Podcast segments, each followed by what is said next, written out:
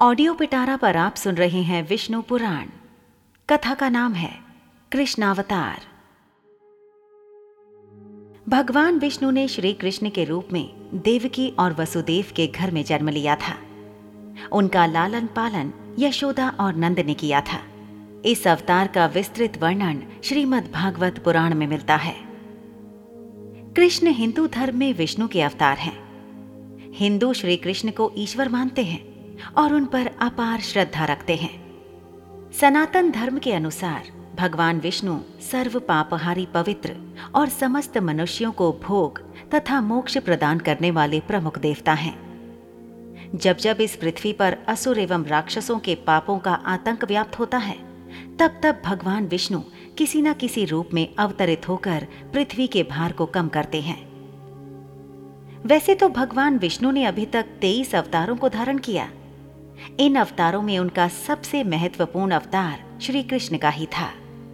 यह अवतार उन्होंने वैवस्वत मनवंतर के 28वें द्वापर में श्री कृष्ण के रूप में देवकी के गर्भ से मथुरा के कारागार में लिया था। वास्तविकता तो यह थी कि इस समय चारों ओर पाप कृत्य हो रहे थे। धर्म नाम की कोई भी चीज़ नहीं रह गई थी। अतः धर्म को स्थापित करने के लिए श्री कृष्ण अवतरित हुए थे।